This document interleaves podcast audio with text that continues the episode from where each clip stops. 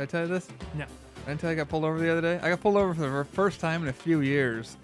So I'm going up I-205 northbound. I get off at the Oregon City exit, and I know a cop was behind me. But yeah, we get off the exit. I take a right onto McLoughlin, and lights go on, and I'm like, eh, probably got a call, so I pull over. They pull over with me. I'm like, wait, what? I'm getting pulled over? So she comes up to my window. She's like, "Do you know why I pulled you over?" And I'm looking at her like, "I honestly have no idea." well, I pulled you over for speeding. I'm like, "Really?" She's like, "Yeah," because she's like, "Because I was, you know, because I was for the most part, I think only going like 65 in the 65 zone, and then it does cut down to 55, and I think I stayed 65 for a little bit, but I know there's this like place past the uh, 10th Street exit where trucks can pull over to that they like to hide. So I went down Ah. to 60 and put my cruise control on. So I probably had my cruise control on until I exited. So it was like good good two miles. I'm going only 60. So five Right. over a limit on the freeway. She, she'd basically been following me for four miles. Followed me out the exit and pulled me over. Weird. Yeah. And she's like, yeah, I mostly just want to see if you're intoxicated or not. I'm not going to give you a ticket, but just want to see if you're intoxicated. Yeah. I'm still just like, all right, well, no, I appreciate that. I mean, that's that's nice. And Like, yeah, but if um, you're not gonna give me a ticket and I'm going five miles over the speed limit, what? I just are we could, yeah, doing I just couldn't believe she was behind me, following me for four miles. Though. That's crazy. But yeah, so yeah, that happened. But Stay on your toes. Drive sober. Get pulled over. yeah, at least it was uh, I was hundred percent, one hundred percent sober, and she just said, "Yeah, warning, go." Good. So that was nice. All right, let's get going here, Daniel. Ooh, ooh. I got stuff to do tonight. You got stuff to do. I got stuff to do. I got to write thirty pages tonight of something. I can figure it out. Welcome back, everybody, to a brand new episode of Movies and Brews, where we talk movies. And we drink some brews. I'm Jordan, and sitting across from me here is Honey Boy Daniel. Ooh, honey. That's right. Today we're actually going to be talking two movies, or I should say we have two movies on tap this week. We're going to Yes. be talking the new Honey Boy and Knives Out. So sit back, relax, grab a drink, and You're like, let's pull a knife out to spread the honey.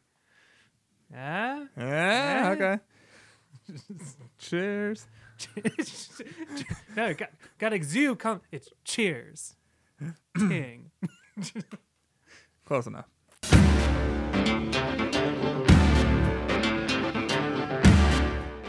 Before we get started here, Daniel, let's talk about what we are drinking. So, yes, you're week to bring something in. What did you bring, Daniel? Well, this week I brought something that I swear we'd probably had on the show, but at that point, when I saw it, I'm like, no, fuck it. We can have this again because it's real good. But it's Ex Novo's Dynamic Duo, Mm. which is an Imperial IPA. And I know you showed me this and I really liked it. And I have it every once in a while. This stuff is delicious. yeah. I don't ever see it on tap anywhere. Maybe I have before, but every so often when I see a bottle in a store, I'll just pick one up. yeah. Mm. So I picked up a couple cans for us because it's, it's just too good. Yes, it is. Well, good choice, Daniel. Okay, well, let's get into some movie news here. I know you got a couple trailers I think you want to talk about. What do you got for us this week? I think I only have one trailer, and that dropped today, yesterday, This morning? was it? The, it was, was, like, that super was that today? Um, Yeah, because I saw it at like 7.30 and yeah, it was already been up for a couple hours. I was just in shock that you were up. Right, me too. But uh, they dropped the Black Widow solo Marvel film trailer today, and uh, Jordan texted me at seven thirty. He's like, "Oh my gosh." Dude, it looks so good, and I didn't see what you had texted me. I had assumed the new James Bond trailer dropped because that was supposed to happen this week. Not And till then I- tomorrow. and when I got to work, I'm like, oh shit, Black Widow, sweet. so, you know, Yeah, I, I- guess it wasn't like an amazing trailer. It was a little underwhelming. However, I do like I like the feel of the uh, more. It kind of had the same a formulaic feel to it that most of these Marvel movies have, but for some reason also felt like a breath of fresh air too. Maybe it's because it's not going to be as big and grand scale as we've had lately with going into space with Captain Marvel, Endgame, even Spider Man going across the world. Right. It looks like it's going to be way more low key, way lower stakes. So yeah, I'm looking forward to that. I know it has the uh, spy thriller nature. Like it, it felt like a spy thriller or espionage thriller Mm-hmm. mixed with like I don't know, like I guess spy thriller in the uh this vein of Winter Soldier mixed with like some of the stuff that they were doing. Like this kind of like also feels like a superhero Mission Impossible movie, which I'm like that Kinda. seems pretty cool. I had totally forgotten about it till I saw him in the trailer. I totally forgot David Harbour was going to be a part of this, and then he showed up and was like, "Oh, that's right, That's the- yes." that's And the Red Guardian. I got very excited for that. um, no, I, I I liked it though. It looks like so Tasha runs into her sister. It looks like. Well, that's the thing. They they say oh like oh hey sis, but I'm also curious if that's actually a blood relative or they're just like kind of like in a sisterhood with all the other assassins that were trained together. Okay, okay. So I thought maybe that could be like sis is like you know like a sisterhood or a brotherhood of assassins. Right. Sisterhood of the Assassin Pants. Maybe. But I don't know. Of So I'm curious to see if that's actually her- her sister or just because she's obviously a fellow assassin too. Okay. Well, it, it looks cool, and again, it looks like something slightly different than what we've had lately. So I'm looking forward to it. I mean, I I, I love uh, Scarlett Johansson, so Yeah. sign me up. I'll see it. Also, you know that one her black like tactical suit that they show in this looks cool, and the white tactical suit looks pretty sweet too. Mm-hmm. And I'm excited. I'm excited because the bad guy in this is Taskmaster, which is the guy you see with like the bow in the trailer. Oh, okay. That's the guy's name. I kind of was thinking that might be Hawkeye in a new suit. yeah. No. Okay. His name's Taskmaster, and his whole deal was that he can essentially mimic anything that's physically possible for a human. He can do it. Like he can mimic a lot of Spider-Man's moves, even though he has, he's essentially got like increased. I don't, I don't know what to call it. I don't know, but Strength, so he's got so he'll be able to mimic her moves. So it sh- hopefully they do a good job in like kind of evolving really cool fights with that aspect. cool. But we'll see. All right. Well, any other trailers that dropped? What do you think of the new Adam Sandler trailer for that? He's in a movie produced by Studio A. Was it A twenty four? Yeah, A24, I think Uncut Gems. Uncut Gems. Yes, I, I had no idea that was, was coming out. That he was going to be in this kind of like serious tone of a movie, and all of a sudden, I think it was before Doctor Sleep or something. I saw it, and I was like, "Whoa, what's this?" I'm just kind of curious what you thought of that trailer. I don't think I've seen it in theaters. I've seen it online. And it looks very interesting because I remember watching what movie is that where he's like kind of mentally ill and homeless with Don Cheadle. Oh, you're talking about uh. Yeah. I mean, that, yeah, this was I like can't think of 10, oh, like almost 10 years ago at this point. I can't remember the name of that movie, but Punch like, Drunk Love. no, that's not the one. That's not the one. No. Oh. That's a comedy. Like, I don't know. He had like a very serious movie about 10 years back, maybe I think that's the last serious Adam Sandler movie I ever watched. I haven't watched an Adam Sandler movie in ten plus years. Yeah. So I don't know. Like, I mean, I've seen him act his like his ass off in a serious film, and I really liked it. It's just unfortunate that they didn't take, so he just kept making dumb comedies. But Really? I think he makes a crap ton of money off those. oh, he does. he absolutely does. And he's he's got it made. But um, He's got his own brand, if you will. yeah.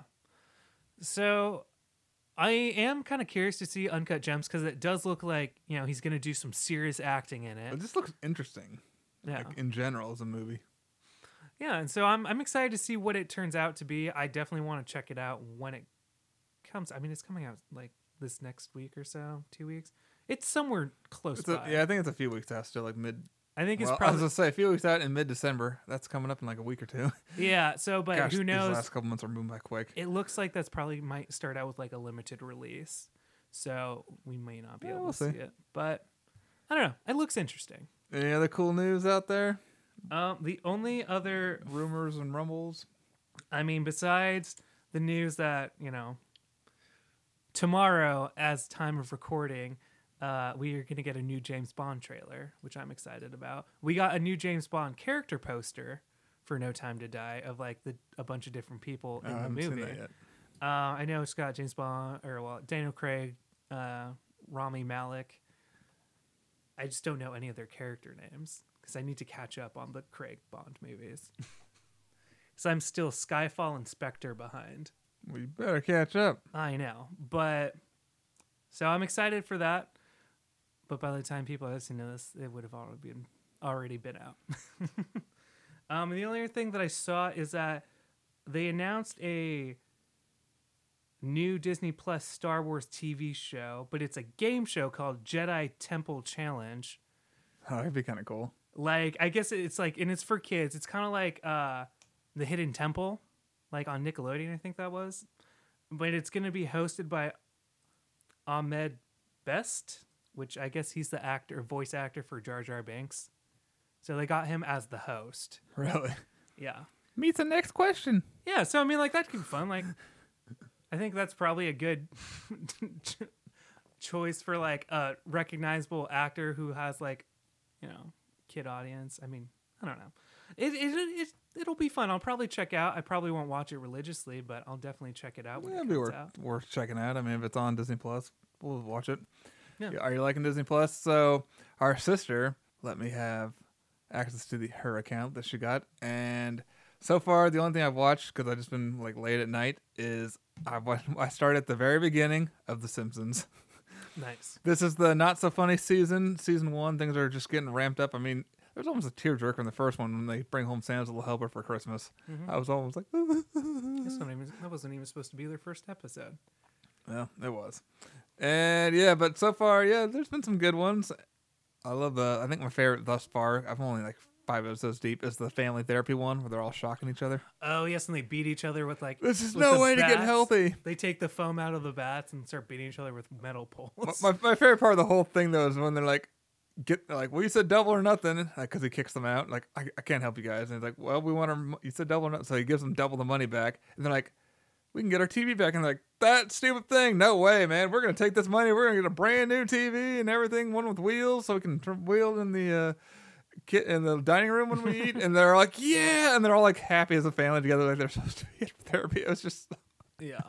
it was great. Oh man. Yeah. No, I've I've been watching, popping in and out of Simpsons because before Disney Plus, I had been streaming it, uh, not reputable sites because there's nowhere else for for me to get it. I watched like the first like eight or nine seasons, so I've been popping So into good. like some other stuff. But I watched the. uh Oh, I looked up. I think it's in season twelve, but I looked up one of my favorite episodes, which is when Bart and Milhouse ru- start running the comic book shop, and then they start doing illegal screenings of movies. Oh yeah, I remember that one. Which I'm like, I love. That's one of my favorite episodes. And then I also just watched the one where Bart goes to Bart and Lisa go to military school, Uh, maybe. which I think that's in season eight. But I love because one of my favorite Simpsons lines is like the uh, they're doing f- like firing range training, and the guy, the officer who's talking to Bart, is just like, "So you've been to public school, so I'm assuming you're already familiar with small arms. So we're gonna start you out with a little something a little more advanced." And hands him a grenade launcher.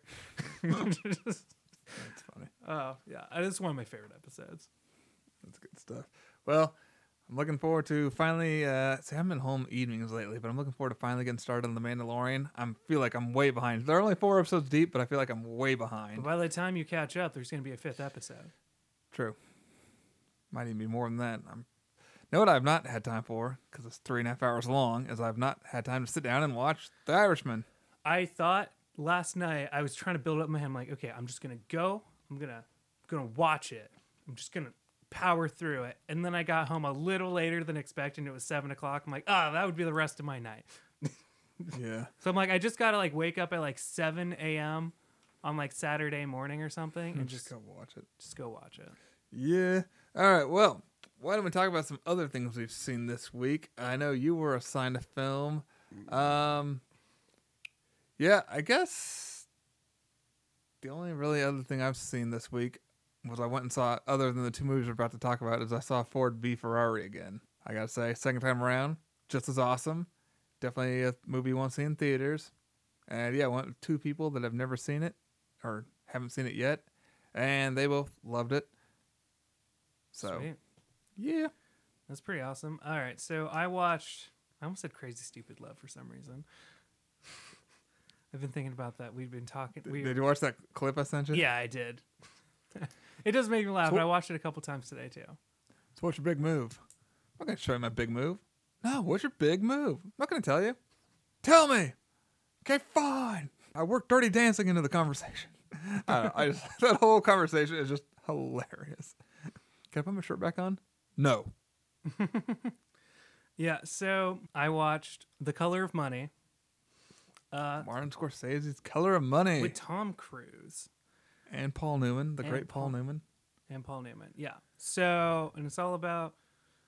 I mean, well, they're hustling pool and just making money. Well, so so uh, you might not know this, but Paul Newman was in a movie called The Hustler back in the '50s, where he played the same character. I did not. It's a quote unquote sequel to this, but yeah, Fast Eddie Felson. Okay. Anyway, continue. I don't know. I just like. I really liked it. Scorsese film, so you got that level of quality almost packed in already. I did not know that The Color of Money. I've heard of it. and I know it as a Tom Cruise movie, but I never knew it as a Scorsese film. Because I'm like, I, it doesn't seem like for some reason it doesn't seem like Doesn't you'd seem be like working with Tom Cruise. I guess, but I mean, like this is also at the height of like Tom Cruise, like is like insane. part of his rise, I'd say. Is it? Okay. Yeah, I mean, I would say all the way to the late '90s, he was on the rise, then on slight decline. I mean, he's still leveled off, if anything else, but he was on the rise in the '80s for sure. I just figured he like this is like close. I mean, I guess Top Gun would be like his apex. Yeah, because he had Top Gun for this, The Firm, and then you go later in the '90s, you had the first Mission Possible. Jerry Maguire was huge back in '96. Okay, so yeah, so he's not. I guess he's probably not at his apex for this, but yeah, he's definitely like. It just doesn't see in my mind. Scorsese and Tom Cruise they don't go together, but it, he makes it work, and obviously he wanted to work with Tom Cruise. Well, and he, and he makes a movie about pool too interesting because this could have been easily boring. yeah, it's just like you take simple, like it's a simple hustle, but they add some complexities to it. They add like the character development's really good. I don't know, like it was surprising and like I didn't know it was a Scorsese film. Never even really like thought about this movie before, but it's definitely one that I definitely want to check out again Mm, Cool. Because it's it was pretty awesome. Yeah, I don't know if it's streaming anywhere. I, I know you borrowed the It's not. DVD. Okay, you looked. Okay. Yeah. Well, yeah, there you go, folks. Color of Money. So yeah, I think that's all I had was I just I saw three movies in theaters, so we I didn't watch anything at home this week other than a Okay. couple Simpson episodes. the only other thing I watched because it was on it's on Disney Plus, and I was looking through like trying to find like these old like Disney movies. Um, so one of the ones that I ended up watching, or the one that I ended up watching this week, only an hour and twenty minutes, an animated film. It's perfect, great. Uh, came out in the '80s. I watched The Black Cauldron, which Heard I of that. never yeah it's just one of those like movies that we never watched when we were kids um it is kind of like a weird offbeat like uh, one of disney's greatest failures of a movie like in theaters but it's like this weird offbeat like pretty dark fantasy movie about this kid and this princess and they're essentially trying to destroy the black cauldron so the the horned king which is the big bad guy just a walking skeleton can't raise a, an army of the dead and I so I watched it and it was it was this weird feeling watching it because it's like such an offbeat movie. Yeah, that one. Okay. Yeah, I remember seeing Well, previews for, or something for this, but yeah, I don't think I've ever sat it just seems like it would be made by another like knockoff animation house, just of how weird it was. Yeah, it looks like a DreamWorks kind of thing. but the thing that was like the weirdest thing about it was like how it felt offbeat and not in row with like Disney for the time, but it still had Disney quality animation to it. So I don't know. It's it's just really interesting. Like I don't know. I didn't really love it. I didn't hate it. It was just kind of a weird movie. It was a weird experience. So I mean, if, No, no one thing I noticed on there that I put on my must-watch list: the original Honey, I Shrunk the Kids. I added those two. They have like I think they have most of them, if not the whole series. But I think my roommates and I are gonna just sit down one night and watch that. At least the original. Oh yeah, absolutely, so good. And somebody had asked me because I didn't even think about this, but that Pagemaster movie with Macaulay Culkin and like the animated. Oh, is that on there? I somebody had asked me because I'm like, it's not Disney, but it's Fox, so Oh. I feel like it's gonna be on there soon. It's not on there right now, Okay. but I've been keeping my eye out for that one because somebody and I were just talking about it. I'm like, oh well, that they'll probably add it That's cool. because I've never seen that and I would like to. But yeah, so that's all I watched this week was Color of Money, Black Cauldron. Cool. All right, well, let's move on here, Daniel. We have got two movies on tap to talk about this week. Let's go to our first one and let's talk some Honey Boy? Honey Boy.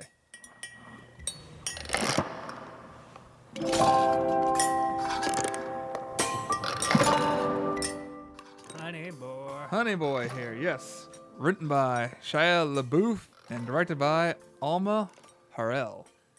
Which I've not heard of her before, but I think we're going to hear from her again after seeing this. Uh, Yeah. So pretty simple concept is you got a young man who you know his life's kind of falling. He's an actor. Life's kind of falling apart. So he he goes to therapy, and we he starts having you know looking back on his early years, and we spend most of the time with his early years when he's age twelve and his Mhm. time and relationship with his father as his acting career is starting to take off. And you know, just his his dad's like his manager, chauffeur, and everything like that Mm-hmm. and we just see their relationship. And yeah, it's you know it's cool because he's on TV on TV shows, but we you know life not so glamorous outside of there. Yeah. Interesting though, because yeah, this is a Shia LaBeouf wrote this when he was in rehab. Essentially, um, it's about him and his father and their relationship. Yeah, I've from what I've read, it's like it's pretty autobiographical, like not exact, like his family history, it's, but I don't know. It's just obviously heavily based on his experience. Yep. So yeah, I gotta say, like going in, I saw a trailer for this maybe a month or two back, and I was like, well, that looks pretty interesting. I got I gotta say the trailer for whatever reason it looked a little more stylistic, so and like there might be a little more like weird humor thrown in there throughout. I don't know. I wasn't expecting a ninety minute drama. That's yeah, that's something that caught me very off guard. Where I'm like, yeah, like you said, like kind of looked very stylistic because it starts like the trailer started out with like him just like no and getting blown back by huge explosions. Obviously, he's in like an action movie. I thought it was kind of, I don't remember exactly. I can't remember the movie I was kind of comparing it to, but I thought it was going to be more surreal and kind of like fourth wall breaking and kind of like essentially like move through like kind of like movie sets as like different scenery from what the trailer like kind of showed. That I'm like. Yeah, cause well, it's weird. is I've gone back and watched the trailer again, and I'm like, well, no, that looks like what I saw. So, yeah, I don't know, but for some reason, when I first watched the trailer, it's I, I this like more stylistic kind of thing in mind. But so I was a little thrown off at first when it was like more of just a 90 minute drama. But you know what? I was okay with it. Like I thought the acting was superb in this, especially with uh, Shia LaBeouf and um, Noah Jupe. Which Noah Jupe, he was he was Peter in Fast and or the Fast and Furious Ford v Ferrari. He yeah. Oh, the the the son. Yeah, the the child. Yep. He was also in A Quiet Place as well as Wonder. Oh, okay. So I think So I recognize. Yeah, we've seen him in a few things, but but yeah. So I, I saw the trailer a couple of months back, and I thought it looked really cool. And I know it's kind of like, well, it's an Amazon Studio movie. We'll just wait till it comes out on Prime eventually. But I don't know. Then it's just this buzz started kind of just forming around, and I'm like, you know what? Maybe I need to check this out. And I was like last week near the mall, like right before it was starting, and I'm like, you know what? Screw it. I'm gonna go watch this movie. So I went and watched it, and yeah, I gotta say, wasn't disappointed. Once once I knew, once I was kind of on board, like okay, this is gonna be more just a straight up drama. I mm-hmm. was on board with that, and I was fine with it. And I gotta say, like everything from the acting was great, the direction was good, dialogue was really good. I enjoyed myself for the hour and a half in theaters. Yeah, you know, I was one like to p- piggyback. Like, yeah, the dr- the straight drama threw me off a little bit, but it seems like after I finished watching the movie and you know thinking about the trailer, I'm like they obviously didn't know how to market the movie. It's one of those like they weren't sure how to get audiences in the seats, so they kind of made this kind of weird trailer that like kind of gives off the impression that might be a little quirky instead of just a straight drama, but.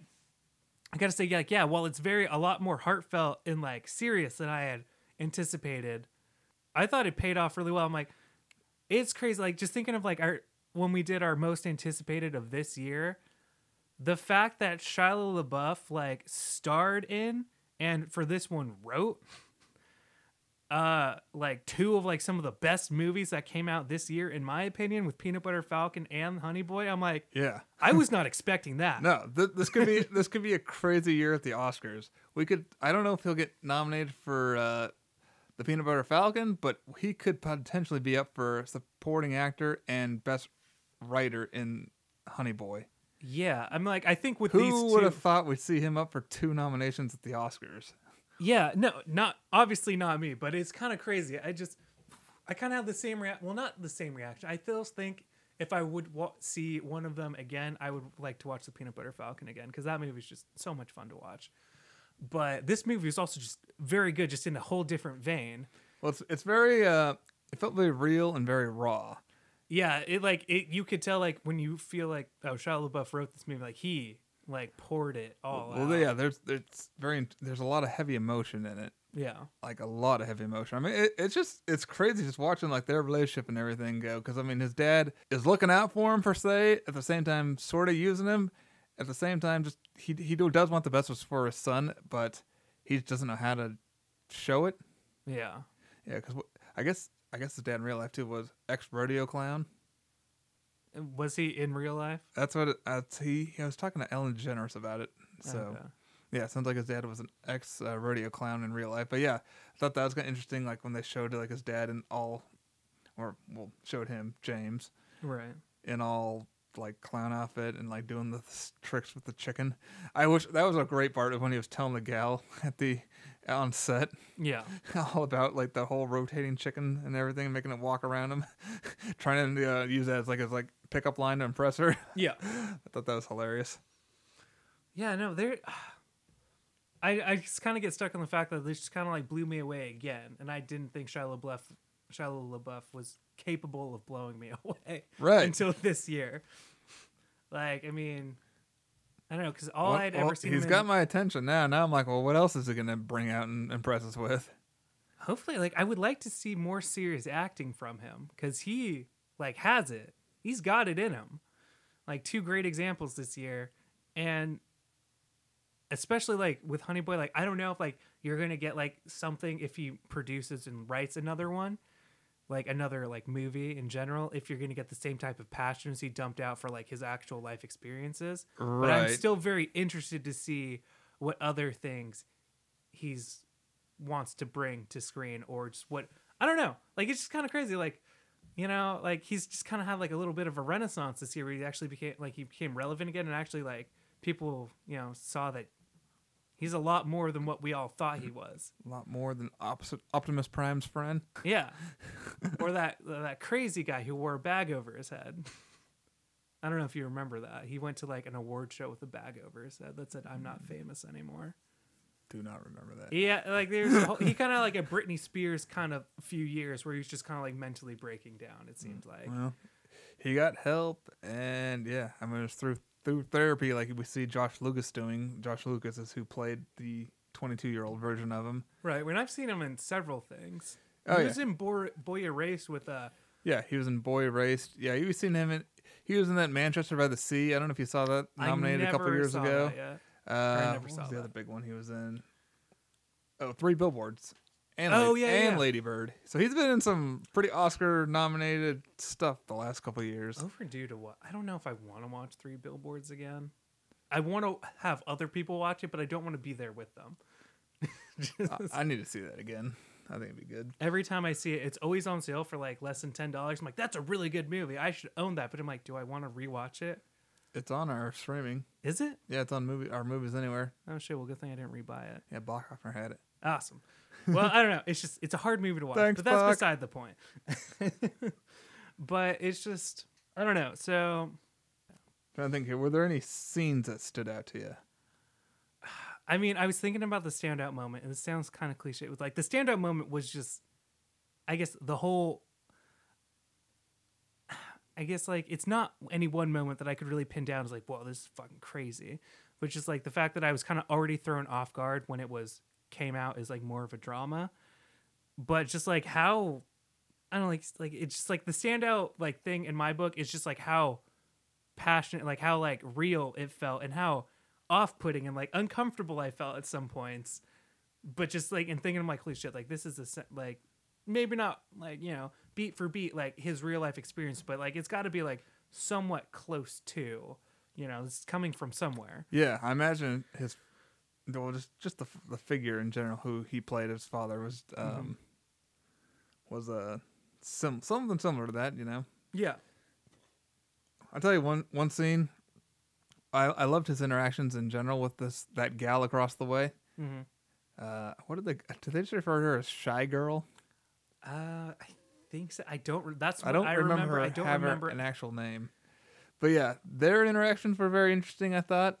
I tell you, the the one that actually got me just like kind of like uncomfortable was when like she kisses him, and then uh, because you know she, I'm we're led to believe she's got to be a little over eighteen probably, and he's only twelve.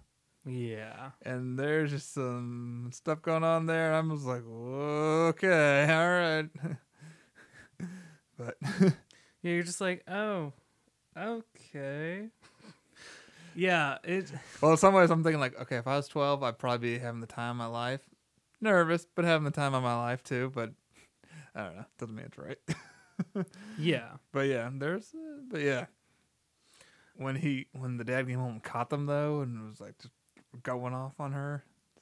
Yeah, it's crazy. Okay, so Shy Girl, that is the character's That's what name. they call her? Shy Shy Girl. Girl. With a actress name that I don't even know how. yeah, is she like a singer or something? What, what was her name? Uh, FKA Twigs. I don't know if I'm supposed to pronounce that or if it's FKA Twigs. Fuck a Twigs. I, I have no idea. She must be a singer or something. Yeah, I. I don't know. I've never seen her before. She was good though. I liked her in this. I guess she was a background dancer for Ed Sheeran at one point. Oh.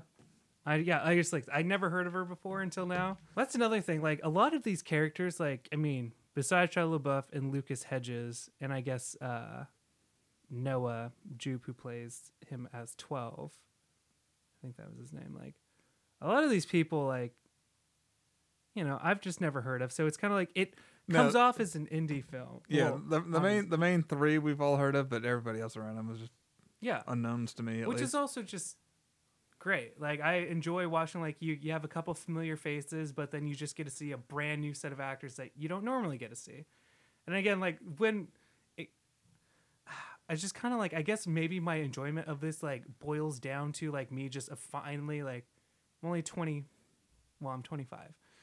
So it's kind of like finally getting to the point where I'm just like I'm kind of just tired of the same old shit every single year. So I'm not looking forward to Marvel movies anymore. Even though I enjoy them, I'm not looking forward to them anymore.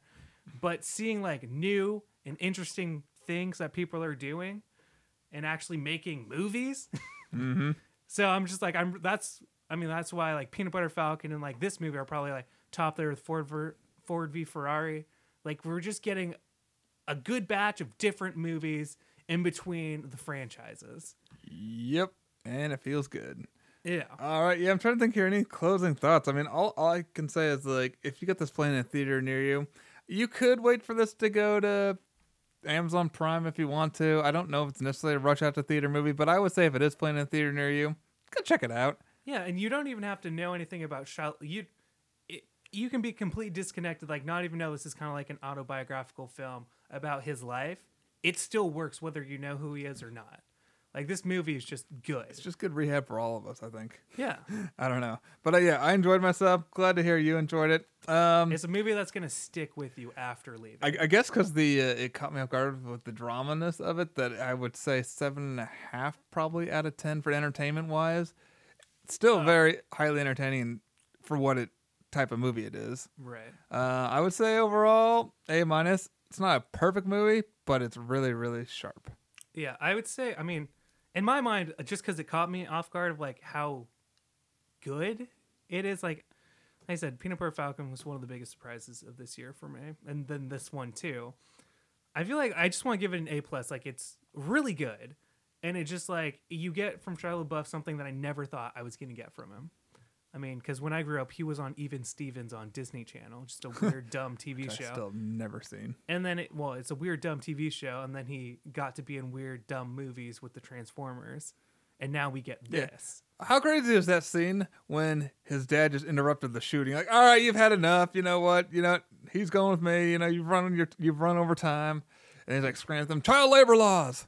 it just for and some just reason pulls him out of of the set altogether. You're like, holy shit. kind of just like for some reason i was thinking I'm like man this is what macaulay culkin's dad did i bet Probably. like like yeah. very famous like fucking asshole who just like pushed his kids to make money for the family so kind of I didn't think of that. You're probably right. I bet you this was a lot what Macaulay Culkin's dad was like. yeah I, I from what I've like understood from like interviews and like podcasts and stuff. He's like, been to rehab too. Oh, I hope so.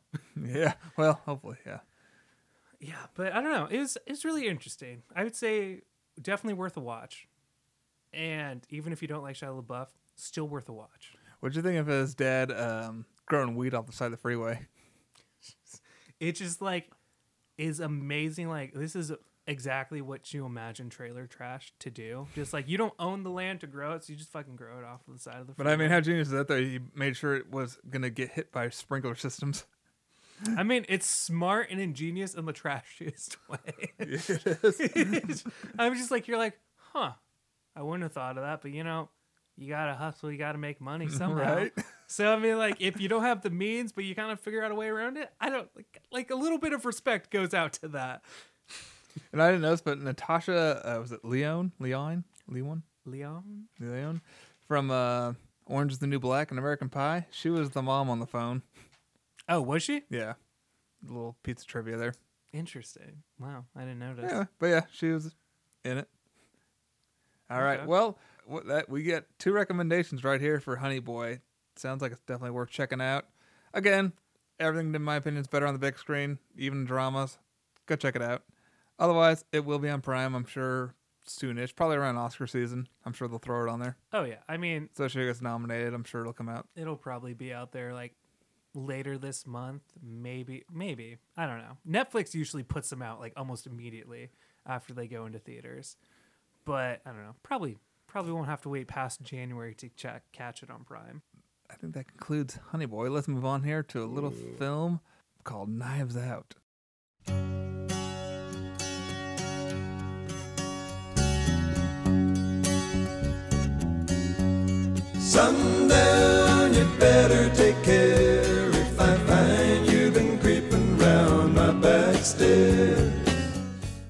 So this one was my pick of the week because jordan and i we couldn't agree because jordan did want to see honey boy I wanted to see Honey Boy and a good day in the neighborhood. Excuse me, a beautiful day in the neighborhood.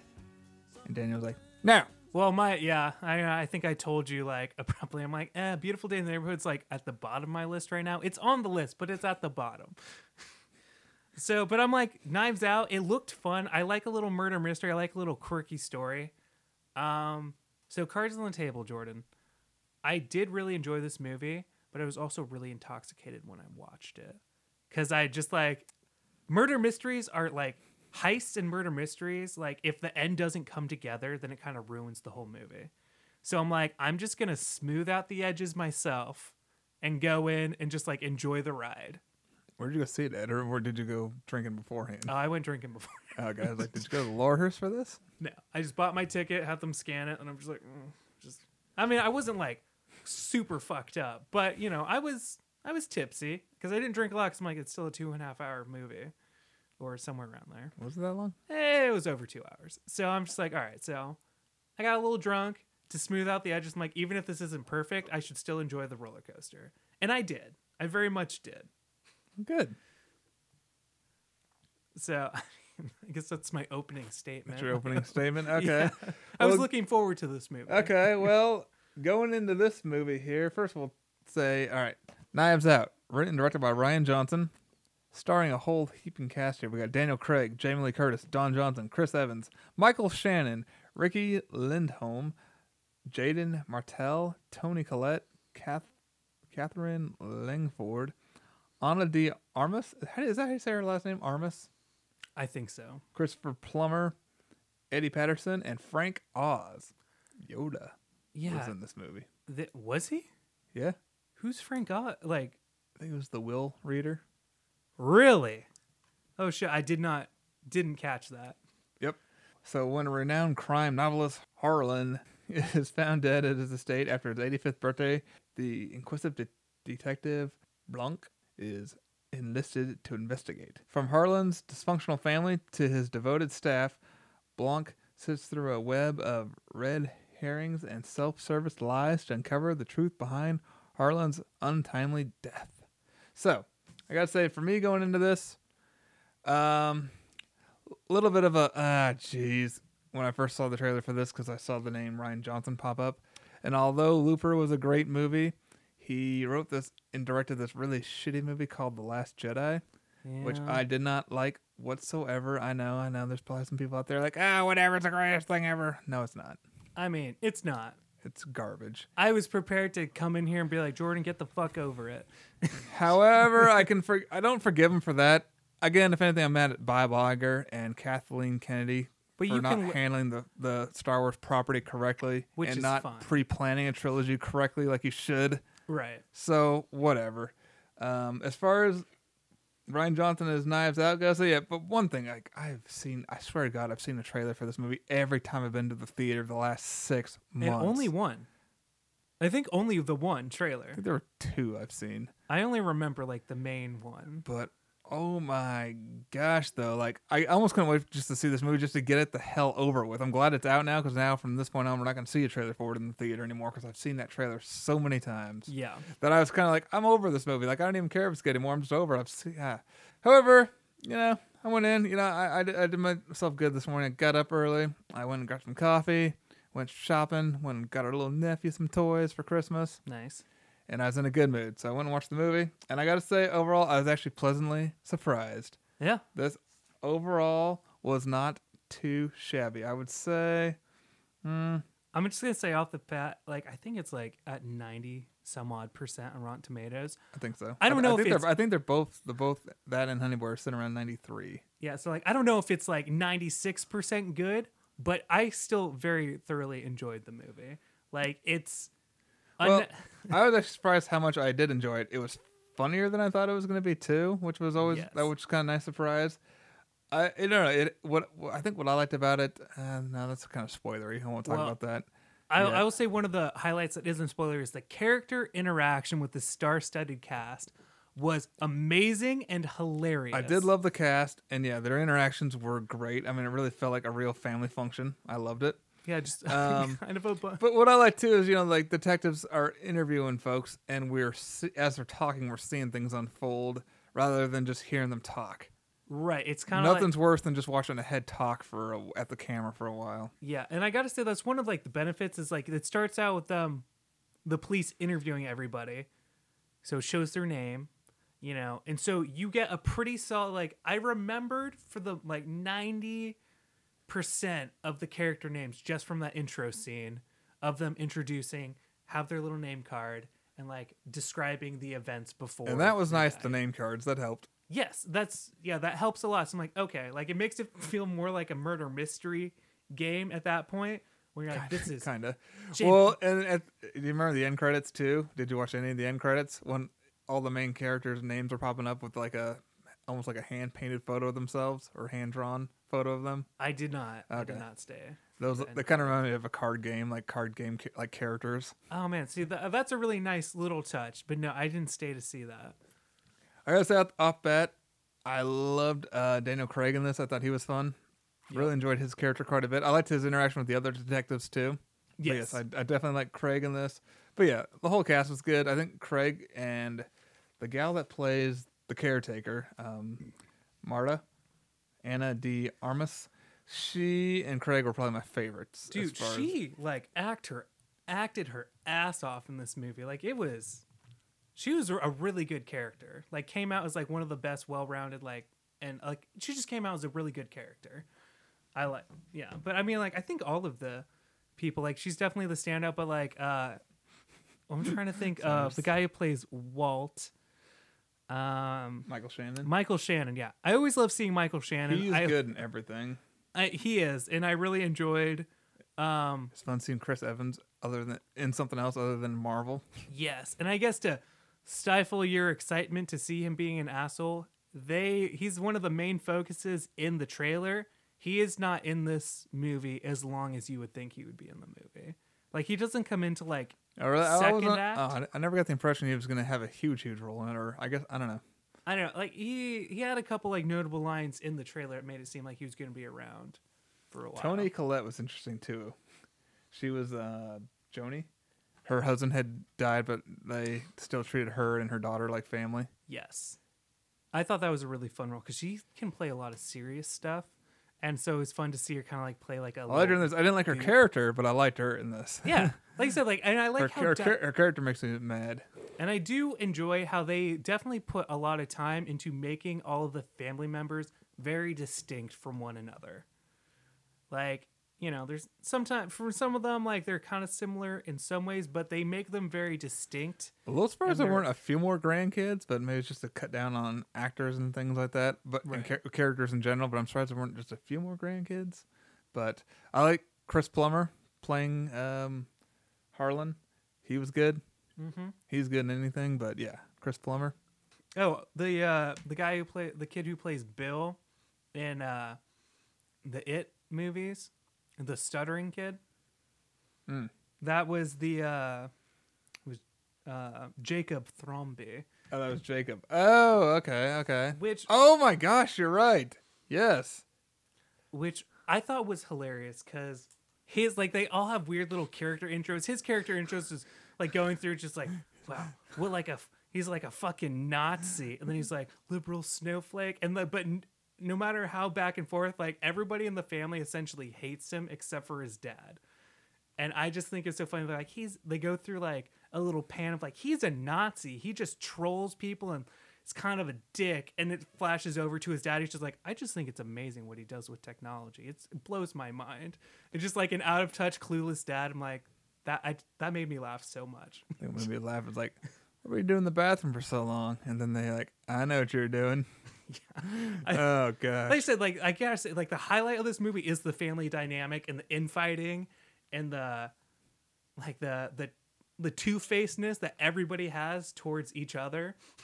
It's just it's hilarious. It like makes for a really great. Well, like, they make fun of the other, the other girl too a lot too. Like, what is this? Chris Evans' character comes in. He's like the grandfather paying for SJW degree, yeah, something like that like they throw it around. Like I guess like they mention politics in the game or in the game in the in, game. in the in the movie, but it's not like overly political. Like they just are having a discussion between one side and the other side of people who like agree and disagree in their family, which that's perfectly fine.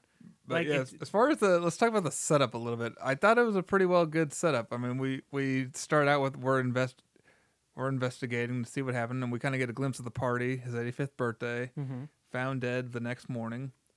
Right. The whole movie starts with the maid finding, or the not, the caretaker, um, Marta finding him dead.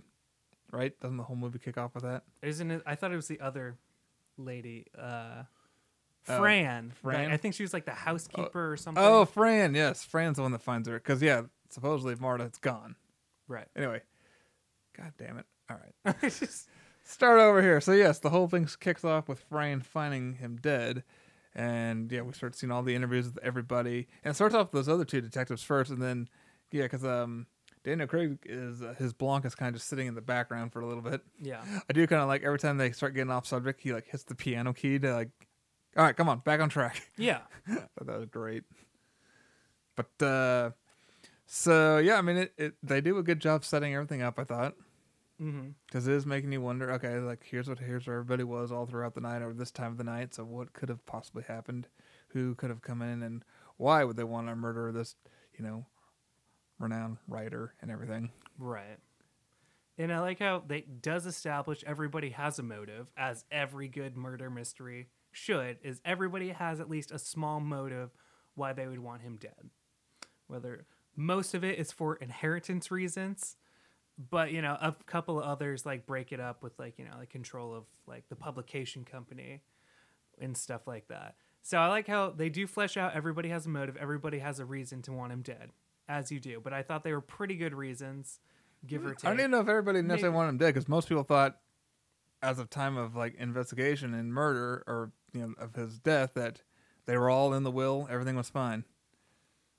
Oh yeah. Mm. I guess he had gone and cut off a couple of them at that point, though. Well, I think the only one that knew at that point was his grandson. Granson or Hanson. I forget his Well, name. His grandson. Right. Um. Ronson? Is that his Chris Evans character? I'm just gonna call him Chris Evans. but uh, yeah, I'm trying to think. I'm trying to tiptoe around. I don't want to talk. I don't want to ruin this for anybody without going into spoilers. So I'm trying to tiptoe around some of the stuff. I'm just, I'm just trying to think more of like on a filmmaking sense or in storytelling sense.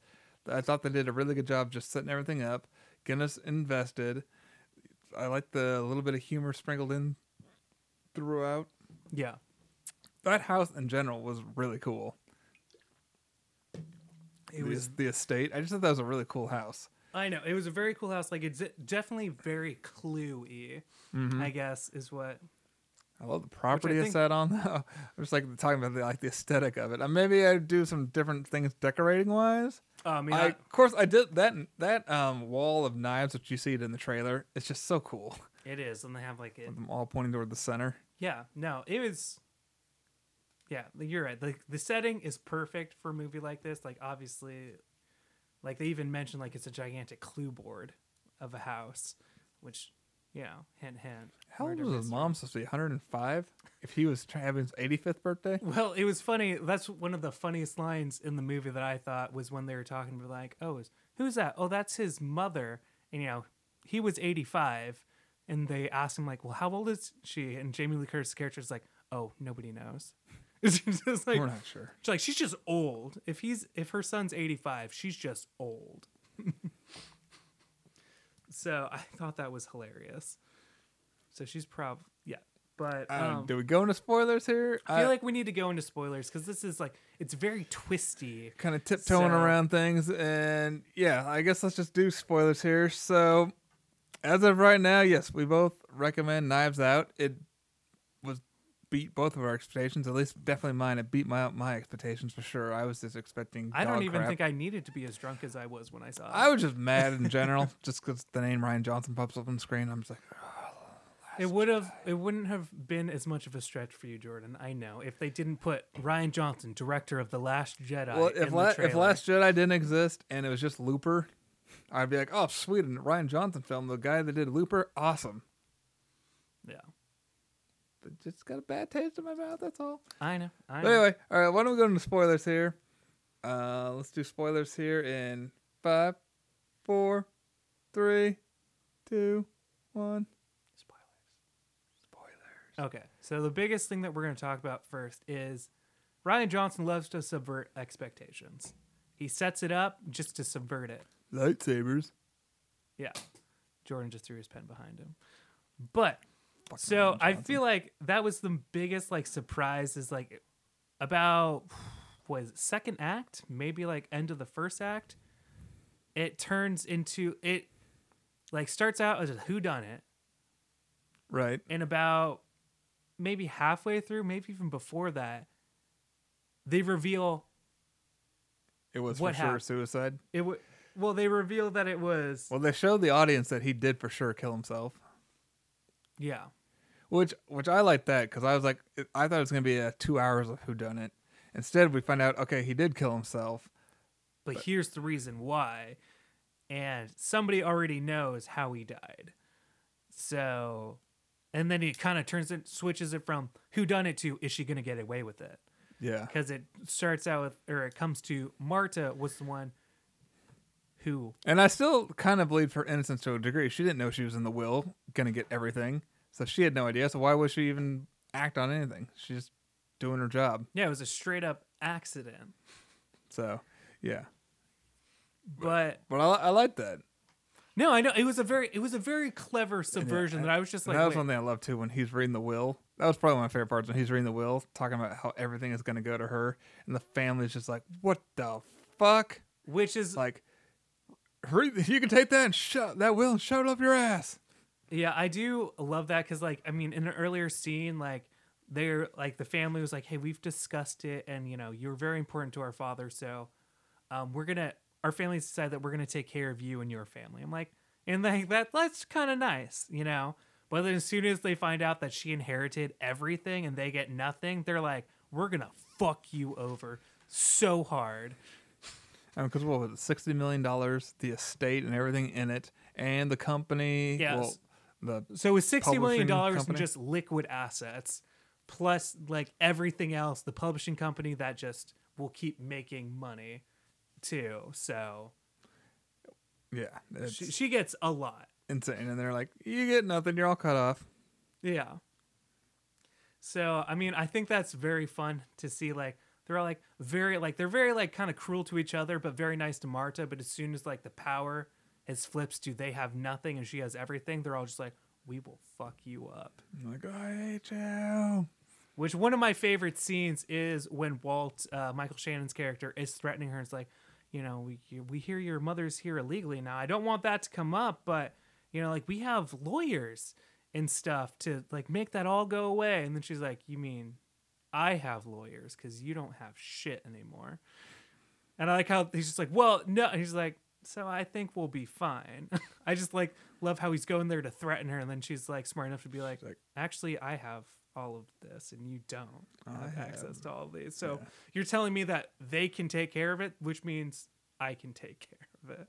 I just thought I, I thought that was really fun. I liked watching her try to stay one step ahead of Daniel Craig, Yes, that was trying to erase, pretending the VCR is broken, and then trying to erase the tape, and yeah. then trying to like, what? I don't hear you, and walking through the mud to scramble the footprints. Yeah.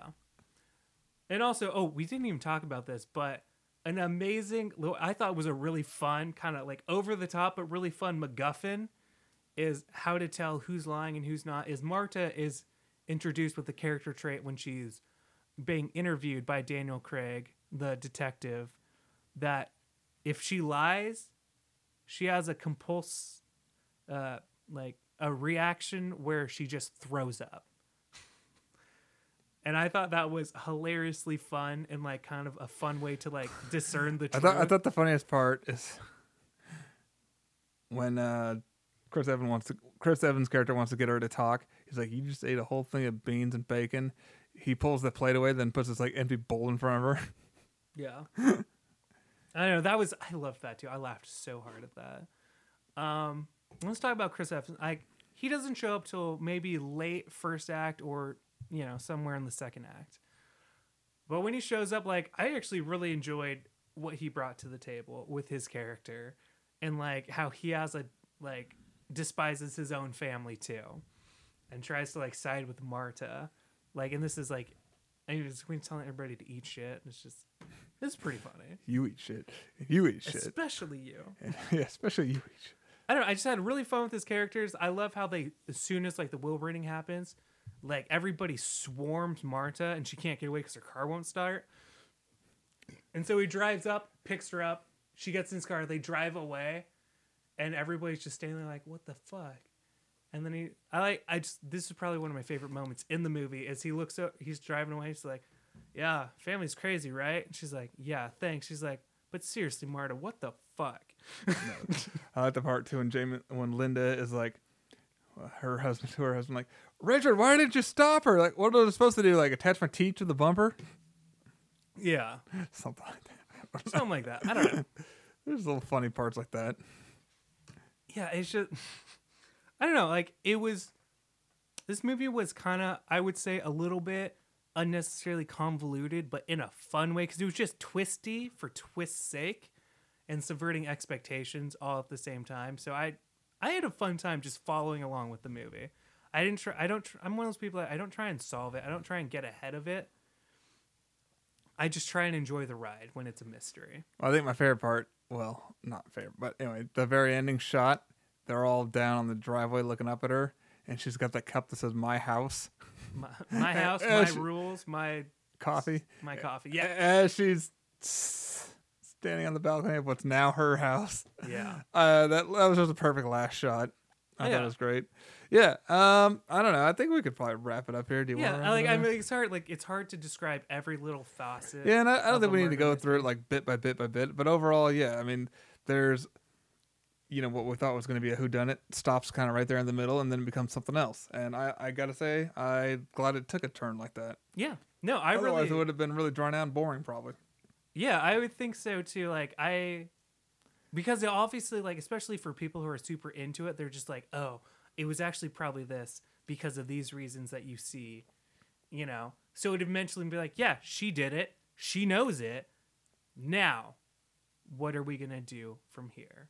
So now that you know, you're like, oh shit. So how's she gonna get away with it? Like, it completely like takes away like the power of people who are like, I know who the killer is. So like now everybody everybody else does. Like an hour into the movie. So what are we, where are we gonna go from here? I thought that was very good. I liked that a lot. Yeah. No, same, same here. Like, Oh, one thing that was a real fun little thing there. Did you notice they were playing some Gordon Lightfoot Sundown in the bar? yeah, I did. I don't know why, but maybe it's because our mom just listened to that stuff all the time when we were growing up. But I thought it was hilarious. I'm like, hey, oh, hey, some Gordon Lightfoot. No, I did. That's just not something. that. That's not something I hear in bars around here. No, So I thought that was pretty awesome. I don't know. But I yes, um, gotta say overall, I really enjoyed this movie. overall, uh, yeah, fun to watch. The cast is awesome, and yeah, I gotta say, I I do put this on my recommend. Um, hmm. As far as grading it out goes, I would probably say give it a eight out of ten for entertainment wise because it was funny at times. Uh, I don't know. Sometimes I think I'm too generous on that scale. I don't know. I mean, for me, entertainment wise, I'm giving it a solid ten. Like, I thoroughly enjoyed my weird. ten out of ten for I would honestly, I like had a great time in the theater. Like the theater experience was good, and just watching the like riding along with this weird, fun murder murder mystery roller coaster. I actually I had a great time. So I think what I'm gonna do for this one actually, and since it's eight out of ten for entertainment, I'm gonna move Honey Boy up from A minus to solid A, Okay. and then give Knives Out a, a minus because I do I did like Honey Boy better, so I don't think they can be the same grade per se. Fair enough. but okay, well, I'll say it's a solid like A minus for me too. Like, I enjoyed it, and I think the subversion that they make in the middle of like now trying, seeing if she's gonna get away with it, I think helps the rewatchability because once you know the murder, Well, the murderer in a murder mystery, like it kind of having having her mom here illegally too, and potential of like and that adds some tension and ri- raises the stakes too, which Yeah. is good. Yeah, But yeah. I like honestly like subvert my most subverted expectation of like holy shit this was actually really good and really fun. like I, I had a good time, and that's really all I'm hoping for in the theater these days. Yes. All right. Well, that's two recommends for Knives Out here. Let's move on, Daniel, and let's do some gambling. Bam, bam, bam. So last week we gambled on what did we gamble on last week? Last week Jordan and I bet on Queen and Slim. Jordan bet 83 percent. I bet 60 percent. Uh, Rotten Tomatoes at the time of recording was 87 percent. And now, with the well, let me pull it up. Hmm.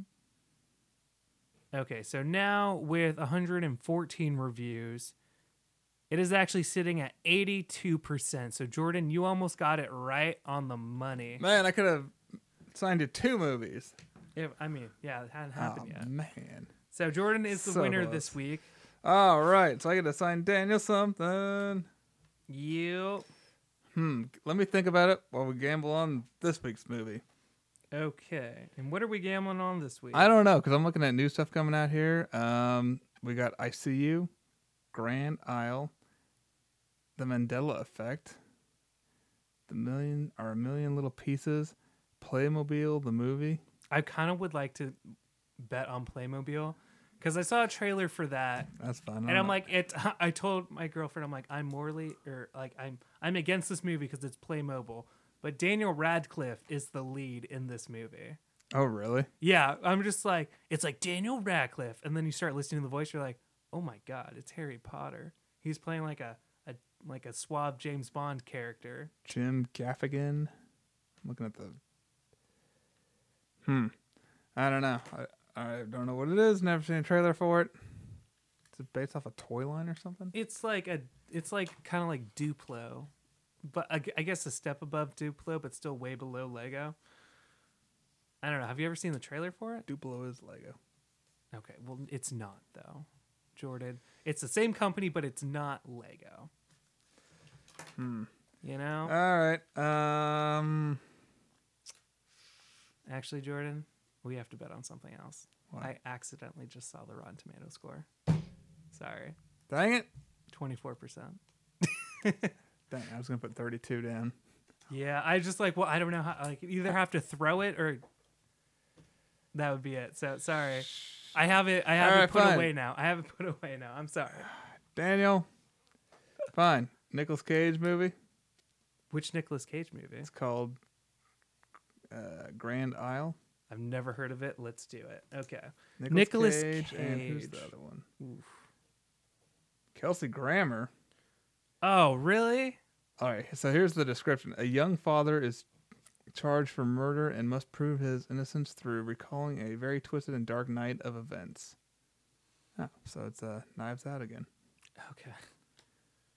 Well, shit. You said Nicolas Cage. I'm like, I wrote down a number. Then you said Kelsey Grammer. I'm like, eh, it might be a little higher. Nick Cage, Kelsey Grammer. all right. Um, hmm. I have no clue. I've never seen a trailer for this. You know, I'm just gonna go with like my first reaction Me for too. Nicolas Cage. All right. What do you got? When you said Nicolas Cage, I immediately wrote down 42%. I wrote 62%. Beautiful. So let's see where we're at here for Grand Isle. Grand. I'm saying Isle, right? I-S-L-E. Yeah, it's Isle. Okay. I'm like, I am saying this right. You're like Grand Azul? I know I got slight dyslexia, but come on. Oh, as of right now, there is no tomato score. Okay. Well, never a good sign. So we'll see. Wow. Yeah. Crap. All right. Well, Daniel, my streak might be coming to an end. What am I going to sign, Daniel, though, is the question. So, you've watched a couple Scorsese films back to back. Mm-hmm. You saw some early stuff, some mid range, middle of the road, you know, 80s Scorsese. Mm-hmm. Maybe it's time we move into some 90s Scorsese. I don't know, man. The only thing is they they're all at least two hours. Just- I know.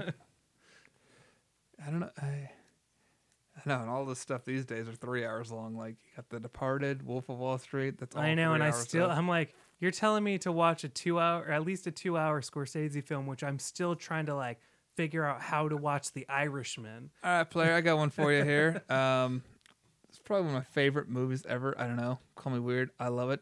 About this high school kid who uh, starts up his own business. Am I finally watching Risky Business? Yes. We're going to stay within the theme of Tom Cruise. I was going to do some more Scorsese for you, but if you want something a little shorter, Daniel, you're going to watch some Risky Business. Well, I know where the under where scene has come from. I've just never actually watched the movie. Well, I think you're in for a treat. I actually love this movie. It's well written and directed. The score, Tangerine Dream, awesome. Good soundtrack around it too. Just good, you know, 70s and 80s songs. Right. It's a good time. It's a good time. All right. Daniel, risky business. Okay. All right. Fine. All right. I'll watch it. I'll watch it. All right, well, let's, let's get out of here, Daniel, because we are over an hour. All right. Let's go. All right, yes, I got some. Uh, I got to write 30 pages of a script tonight. You got to Slash least drink tomorrow. one more beer before that. Oh, there's some more down the fridge, I think. Like, Hopefully. let the let the creative juices flow. And hopefully, might watch some Mandalorian. We'll see. I really got to get going on work though. Hopefully, you got to start watching it, man. I got to start writing though. You got to understand why All right. everybody loves Baby Yoda. Thanks everybody for tuning in. Dana, where can they find us?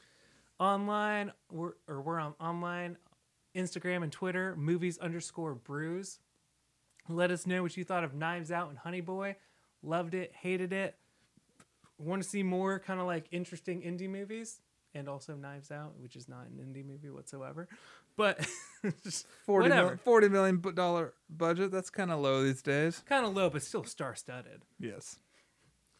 So yeah, let us know. Let us know. Yes. And thanks everybody for downloading the podcast. We appreciate it. Share the podcast with friends because that helps grow the show. And we'll talk to you next time on Movies and Brews. Cheers. Cheers.